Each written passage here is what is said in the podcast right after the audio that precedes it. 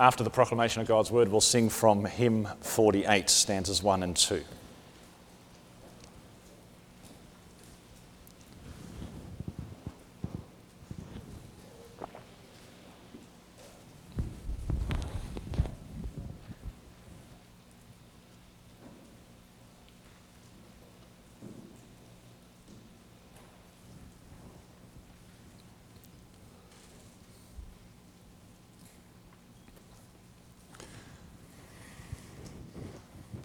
Dear brothers and sisters in our Lord Jesus Christ, sometimes you purchase a vehicle, a car, and after owning it for a few years, you end up concluding that you purchased a bit of a lemon. You've got a friend who's got exactly the same vehicle, exactly the same model, exactly the same year, and they have no problems with their car whatsoever, but yours, it's in the garage over and over again. You come to the conclusion that you bought a dud, a lemon. You wonder what was going on on the production line the day that your car came off.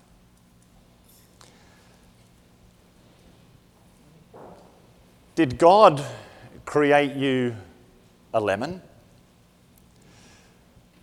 Did God do something wrong when He created Adam and Eve? That kind of question takes you aback, doesn't it?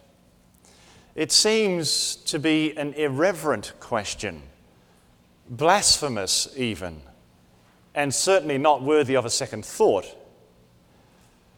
But, brothers and sisters, the Catechism does not shy away from that question. It asks exactly that question, and it asks it straight out. At the end of Lord's Day 2, we heard the verdict about ourselves. It's there in answer 5. I am inclined by nature to hate God and my neighbour. That's what it says. That's pretty bad.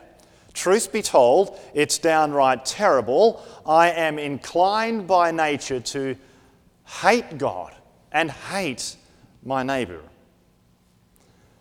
But how come I'm like that?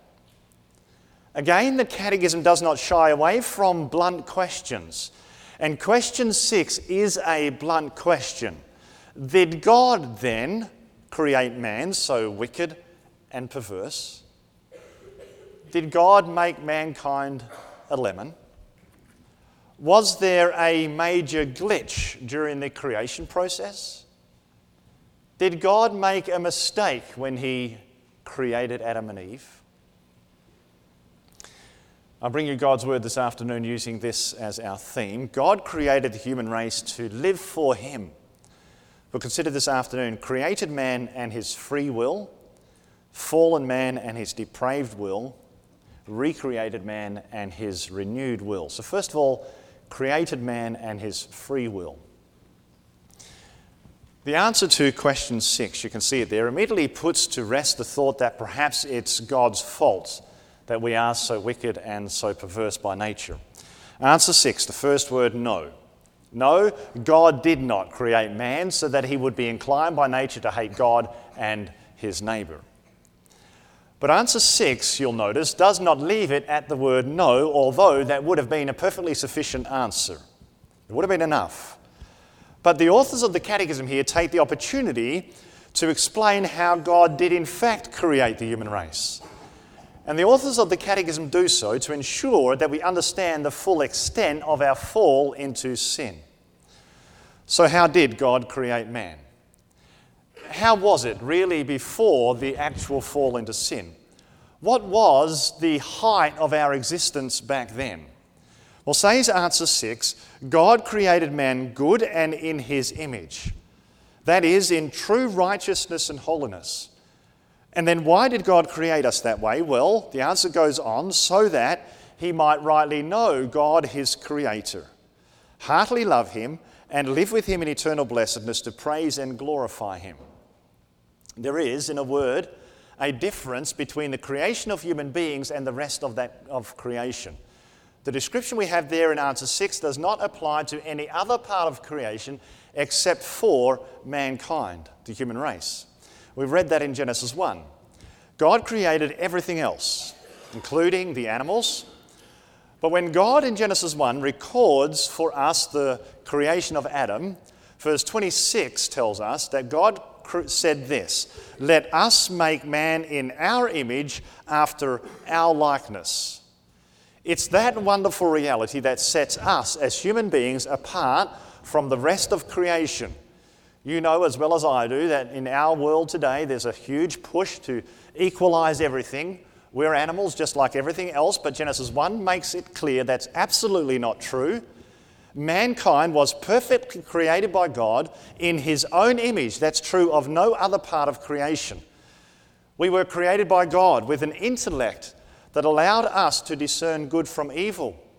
God created Adam and Eve with an ability to reason that allowed them to rule over their, the creation in a way that reflected perfectly God's rule, how God would have ruled.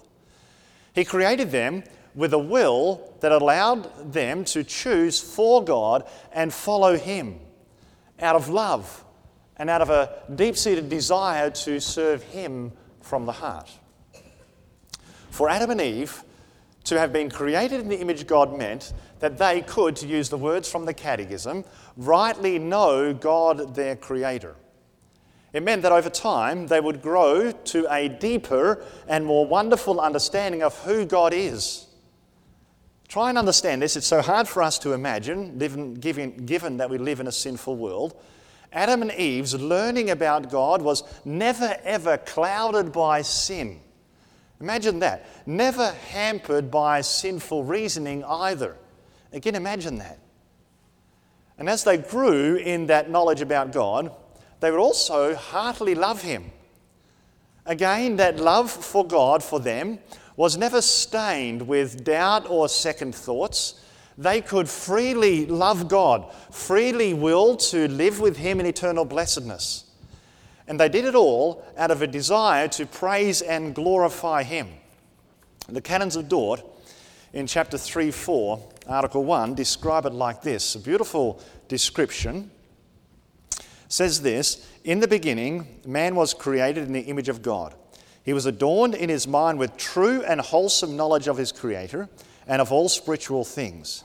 His will and heart were upright, all his affections pure, and therefore man was completely holy.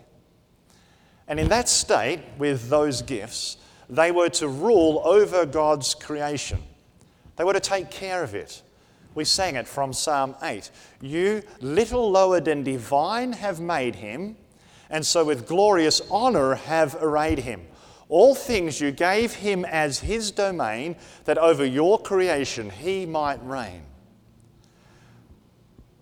God created Adam and Eve with a free will so that they would indeed love and serve him in all aspects of their task. Rule over his creation, not as pre programmed robots who mindlessly did what they were supposed to do. No, Adam and Eve were created with a will which freely, motivated by their love for God, chose for God in every situation. Theirs was a willing, loving service. And God, brothers and sisters, you can be sure of this, He delighted in it. He created man that way and for that purpose, and He looked at it all, we read it again, and it was very good. Of course, it's true. You, I, we can't imagine what that would have been like to live like that? Perfectly, perfectly living for God's honor and God's glory? Taking absolute delight in doing what your Creator wants you to do? Feeling that joy of doing your work on earth in such a way as to maximize the glory God receives?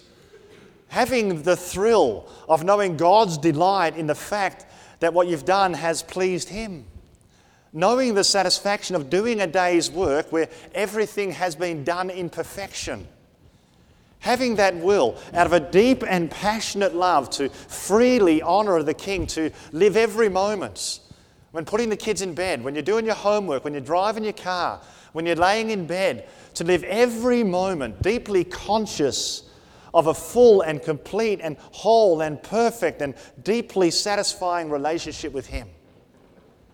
See, that's how God designed us to live.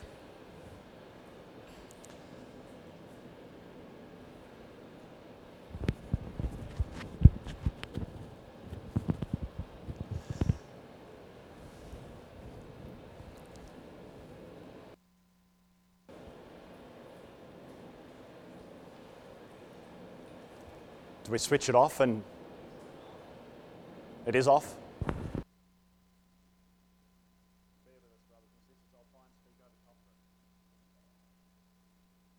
What a privilege. What a wonder to live like that. To have such a relationship with God. And that's what Adam and Eve had, brothers and sisters. That's what Adam and Eve had. Such a perfect, wholesome, complete relationship with God. And brothers and sisters, that was God's perfect design for the human race. That's the way it should still be.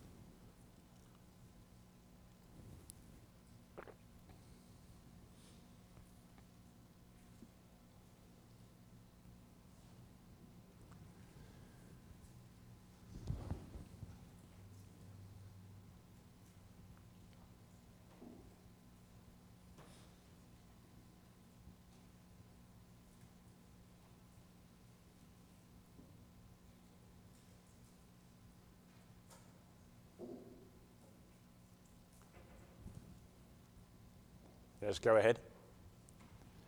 Okay. So we're just tried to describe what it would have been like for Adam and Eve to live in that perfection. And, brothers and sisters, what a privilege.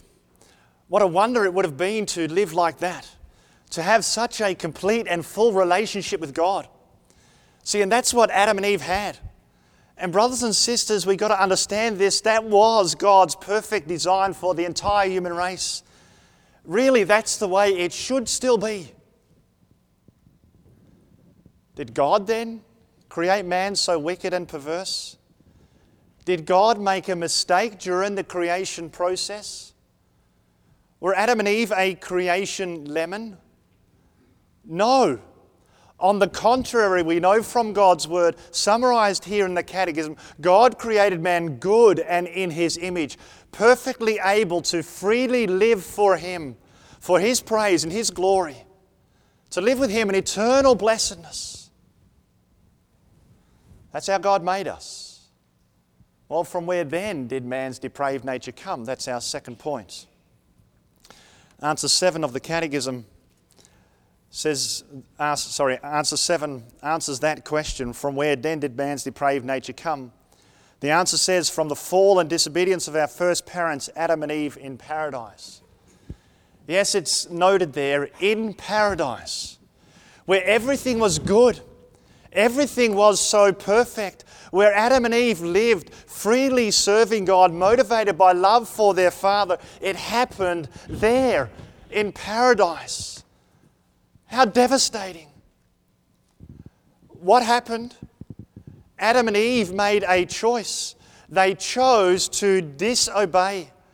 The Belgian Confession says it this way in Article 14 But when man was in his high position, the one we've just described, he did not appreciate it, nor did he value his excellency. He gave ear to the words of the devil and willfully subjected himself to sin and consequently to death and the curse. The word choice of the catechism is accurate. Willfully subjected himself. Man did not have to, but he willfully, freely chose for the devil. And what resulted from that fall? Man's will then became totally depraved. Where previously Adam and Eve could freely choose to love God and bring Him glory, that was now lo- no longer possible. Now the will was depraved, totally depraved. The only sense in which it was still free was in that they were now freely choosing to do what was wrong they, their will was now totally depraved, enslaved to sin. And again, Article 1, in chapter 3 4 of the Canons of Dort describes it like this But rebelling against God, that's what it was, brothers and sisters, rebellion against God through the instigation of the devil and through his own free will, he deprived himself of these excellent gifts and instead brought upon himself spiritual blindness, horrible darkness, futility, and perverseness of judgment in his mind. Wickedness, rebelliousness, and stubbornness in his will and heart, and impurity in all his affections. With such a will, man no longer lives for his Creator. What the Canon of Dort describes there is based on Ephesians 4, verse 17 through 19, which we read. Now, this I say, and testify in the Lord, that you must no longer walk as the Gentiles do in the futility of their minds. They are darkened in their understanding, alienated from the life of God because of the ignorance that is in them due to the hardness of heart.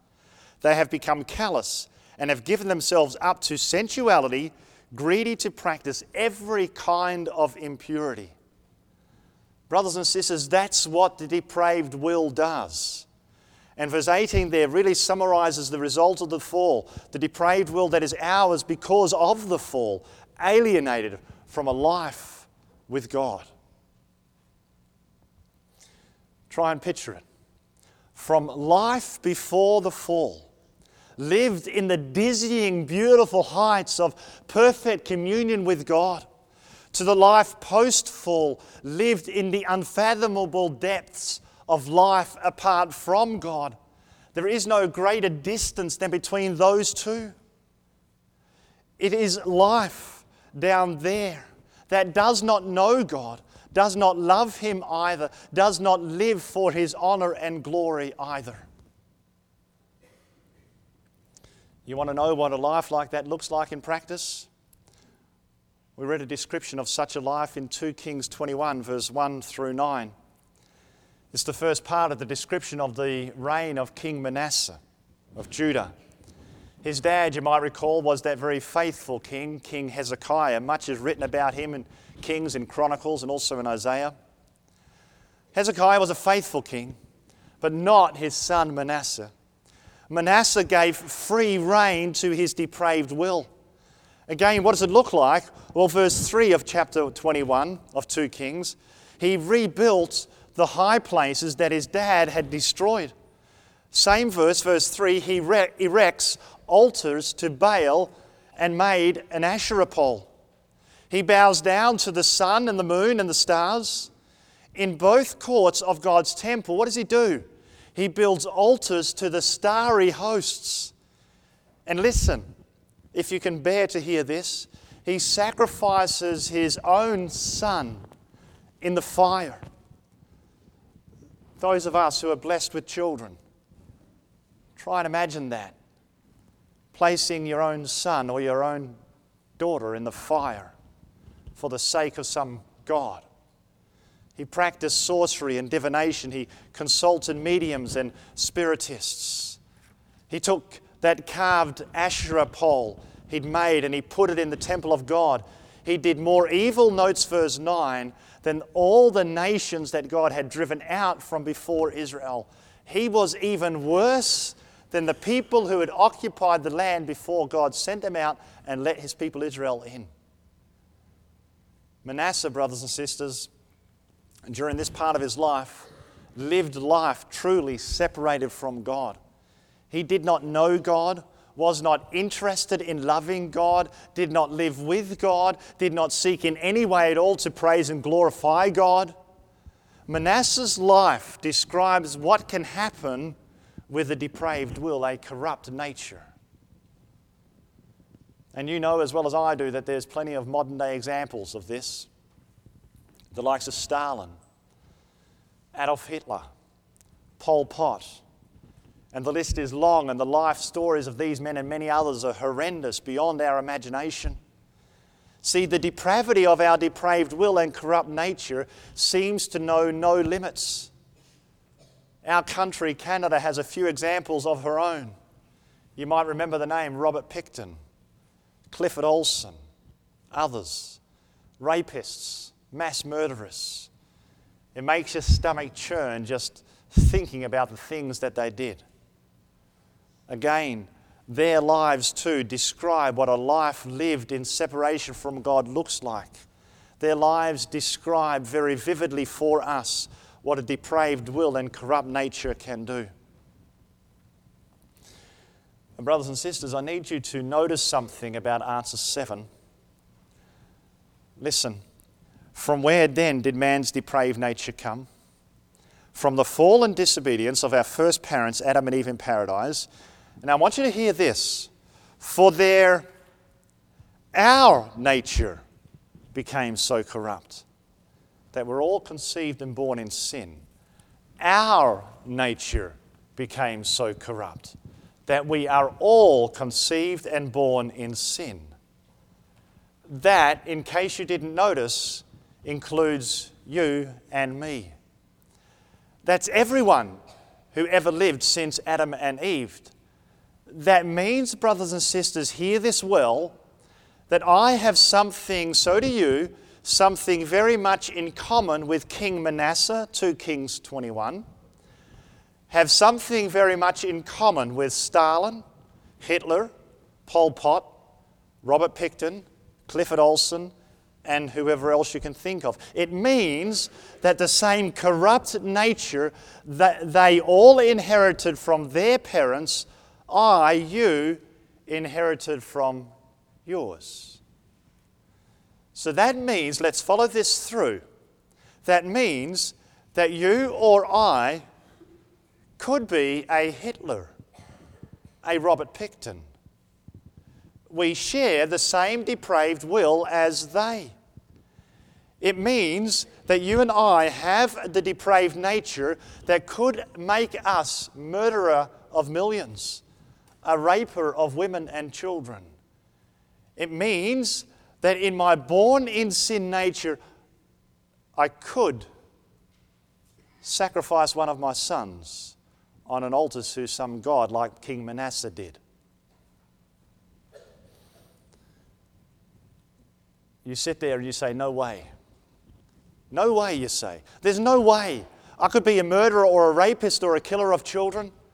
There's no way, you say, that I could live such a life separated from God. But, brothers and sisters, God says, Yes, there is. Such is the depraved will of man, such is our corrupt nature, verse 18 and 19 of Ephesians 4 again. They are darkened in their understanding, alienated from the life of God because of the ignorance that is in them due to the hardness of their hearts. They have become callous and have given themselves up to sensuality, greedy to practice every kind of impurity. Understand, by nature, you, I, could be just like any one of those horrendous criminals we've just mentioned. That's the reality. Brothers and sisters, that's the reality. That's how far we have fallen. And we are to know this too that we are by nature so depraved and corrupt that we are like that has nothing to do with the way that God made us. It has instead everything to do with our own deliberate disobedience in our first parents, Adam and Eve, in paradise. It's our fault. It's our fault. We come to our third point. It's enough to make you feel down, I think. It, it's enough to suck the hope out of you, particularly if you're struggling with some sin in your life. And look, let's be honest who of us, if we're honest, isn't struggling with sin? It's enough to get you down, totally unable to rightly know God, totally unable to heartily love Him, totally unable to live with Him, unable not to sin. Together with question eight, we weekly lift our hand and we raise one last objection against God's verdict on our fall. We weakly raise our hand and we ask, But are we so corrupt? Are we so corrupt that we're totally unable to do any good and inclined to all evil? Is there not just a little bit of redeeming value in us? We want to know. Is it really that bad?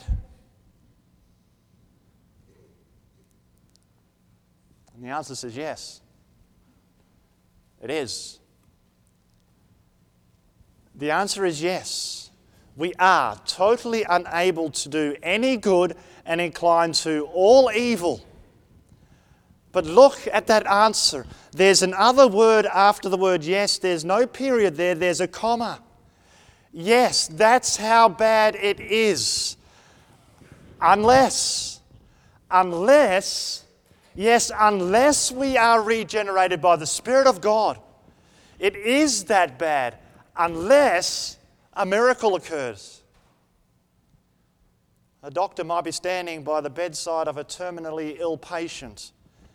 He shakes his head and he says, There is no hope anymore.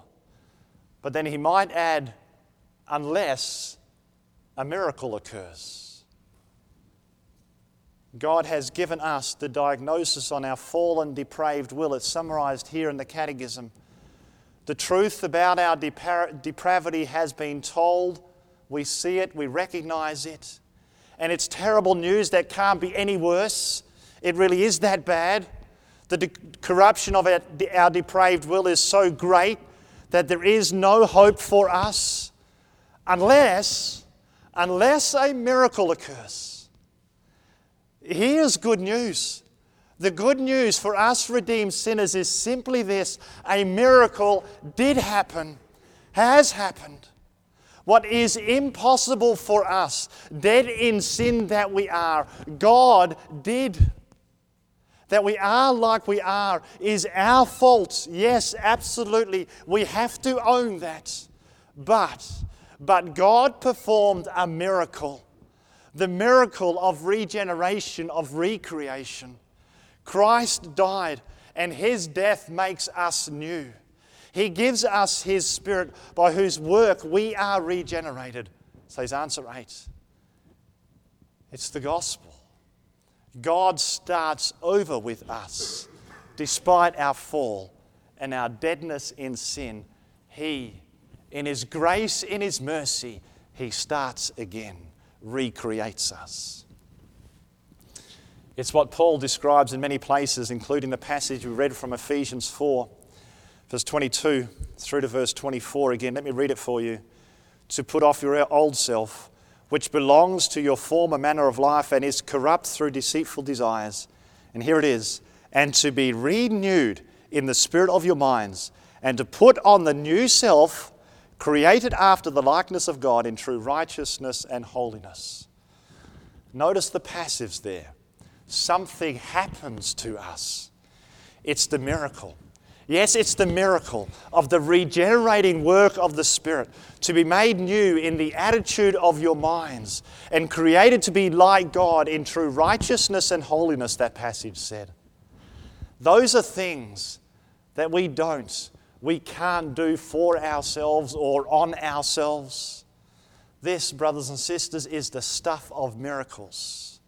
This is the regenerating work of the Spirit. And listen, if you belong to Christ, if you have been bought by His blood, then this is happening to you. It is.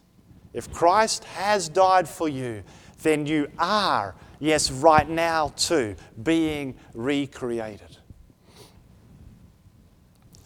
What changes then when we are regenerated by the Spirit of God? Well, Article 16 of the third and fourth chapter of the Canons of Dort says it this way. It describes very beautifully how our will is being renewed. Listen to what that article says, page 579, if you want to look it up. It says this the second sentence So also, this divine grace of regeneration does not act upon men as if they were blocks and stones, and does not take away the will and its property properties or violently coerce it. So God doesn't come to us and just turn us into robots so that we obey Him. No, but makes, the Holy Spirit makes the will spiritually alive. He takes our will, in other words, and He enlivens it. He heals it, it says here, corrects it pleasantly, and at the same time powerfully bends it. As a result, where formerly the rebellion and resistance of the flesh fully dominated, now a prompt and sincere obedience of the Spirit begins to prevail in which is true spiritual renewal and freedom of our will consists. Brothers and sisters, that's the radical change that comes about because of the Holy Spirit's renewing work. Yeah, it's true. Absolutely, it's true. The struggle with sin in this life is still real, and it remains real. Our sinful nature, every one of us knows that. Our sinful nature still raises its ugly head at times. My natural inclination, apart from the Spirit's work, is still towards the wrong. But at the same time, and how glorious this is, a change is happening. A delightful change, a wonderful change. We are being recreated to be like God in true righteousness and holiness. Answer six God created us perfectly able to love and worship Him. Answer seven it was all lost and it's our faults. But answer eight God recreates us by the regenerating work of His Holy Spirit to be more and more like Christ. And if God, and if God the Holy Spirit, think about this, if God the Holy Spirit is at work in me like that, then my eyes of faith shoot back up to answer six to get a glimpse of what He is doing in me. There I discover that with the Spirit's work in my life, I can increasingly know God. Yes, the way He created us. There I discover to my absolute delight that I can love Him and live with Him in eternal blessedness to praise and glorify Him. Because of what follows, that unless in answer 8, we, brothers and sisters, are no longer down there but God is renewing us, sanctifying us, so that we grow in our relationship with Him. This really is incredible. Think about it. We can live with Him despite, yes, despite what we did to ourselves in paradise. God, the Holy Spirit, busy renewing our wills that is not just theoretical, it's not just theological, it's not just a truth that's tucked away in the Bible somewhere. It is, brothers and sisters, transformational. It has implications for life. It cannot, it cannot leave us passive or inactive. Paul made that clear to the Ephesians 2 after verse 22 through 24 in which he talked about the renewing work that God is doing, he comes to verse 25. Verse 25, therefore, having put away falsehood, let each one of you speak. There is something that we are to do, just like this morning. It means this the Ephesians are not then to resist the Spirit's renewing work in their lives. They have a calling, a responsibility to act accordingly. Right there, verse 25, he's just described the new life. Verse 25, therefore, because of what the Holy Spirit is doing, therefore, having put away falsehood, let each of you, etc., etc., etc. And therefore follows that whole list of what we are to do.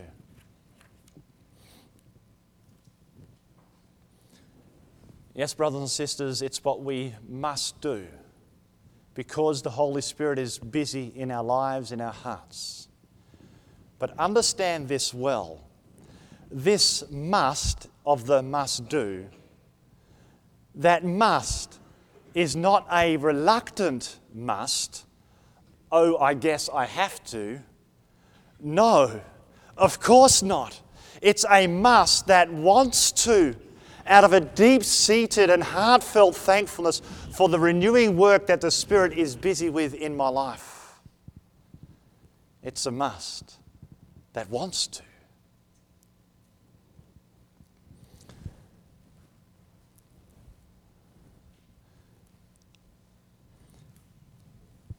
In a moment, you're going to go home. But when you do, and you wrap up your weekend and get stuck into your week when you get out of bed tomorrow morning, then ask yourself a question Is the renewing work of the Spirit, the renewing work that the Spirit is doing on my will, as described in the Canons of Dort, as described in answer 8, is the renewing work that the Spirit is doing on my will having an impact on all areas of my life? We're back at where we were this morning.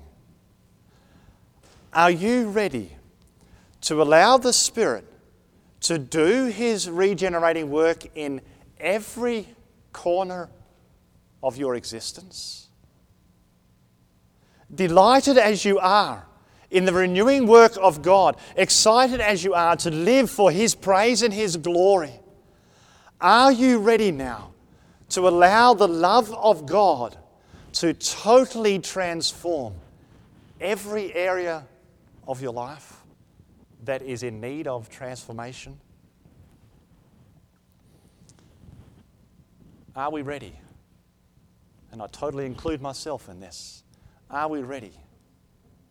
to live every moment. To go back to that list from the first point, are we ready to live every moment? When you're putting your kids in bed, when you're doing your homework, when you're driving your car, when you're on the golf course, when you're laying in bed, are we ready to live every moment deeply conscious of the absolutely wonderful reality that I have a living relationship with the God of heaven and earth? Because God created us to live like that for Him. And He's busy right now regenerating each and every one of His children so that they will, each and every one, reach that point where they will live in absolute perfection to Him. Amen.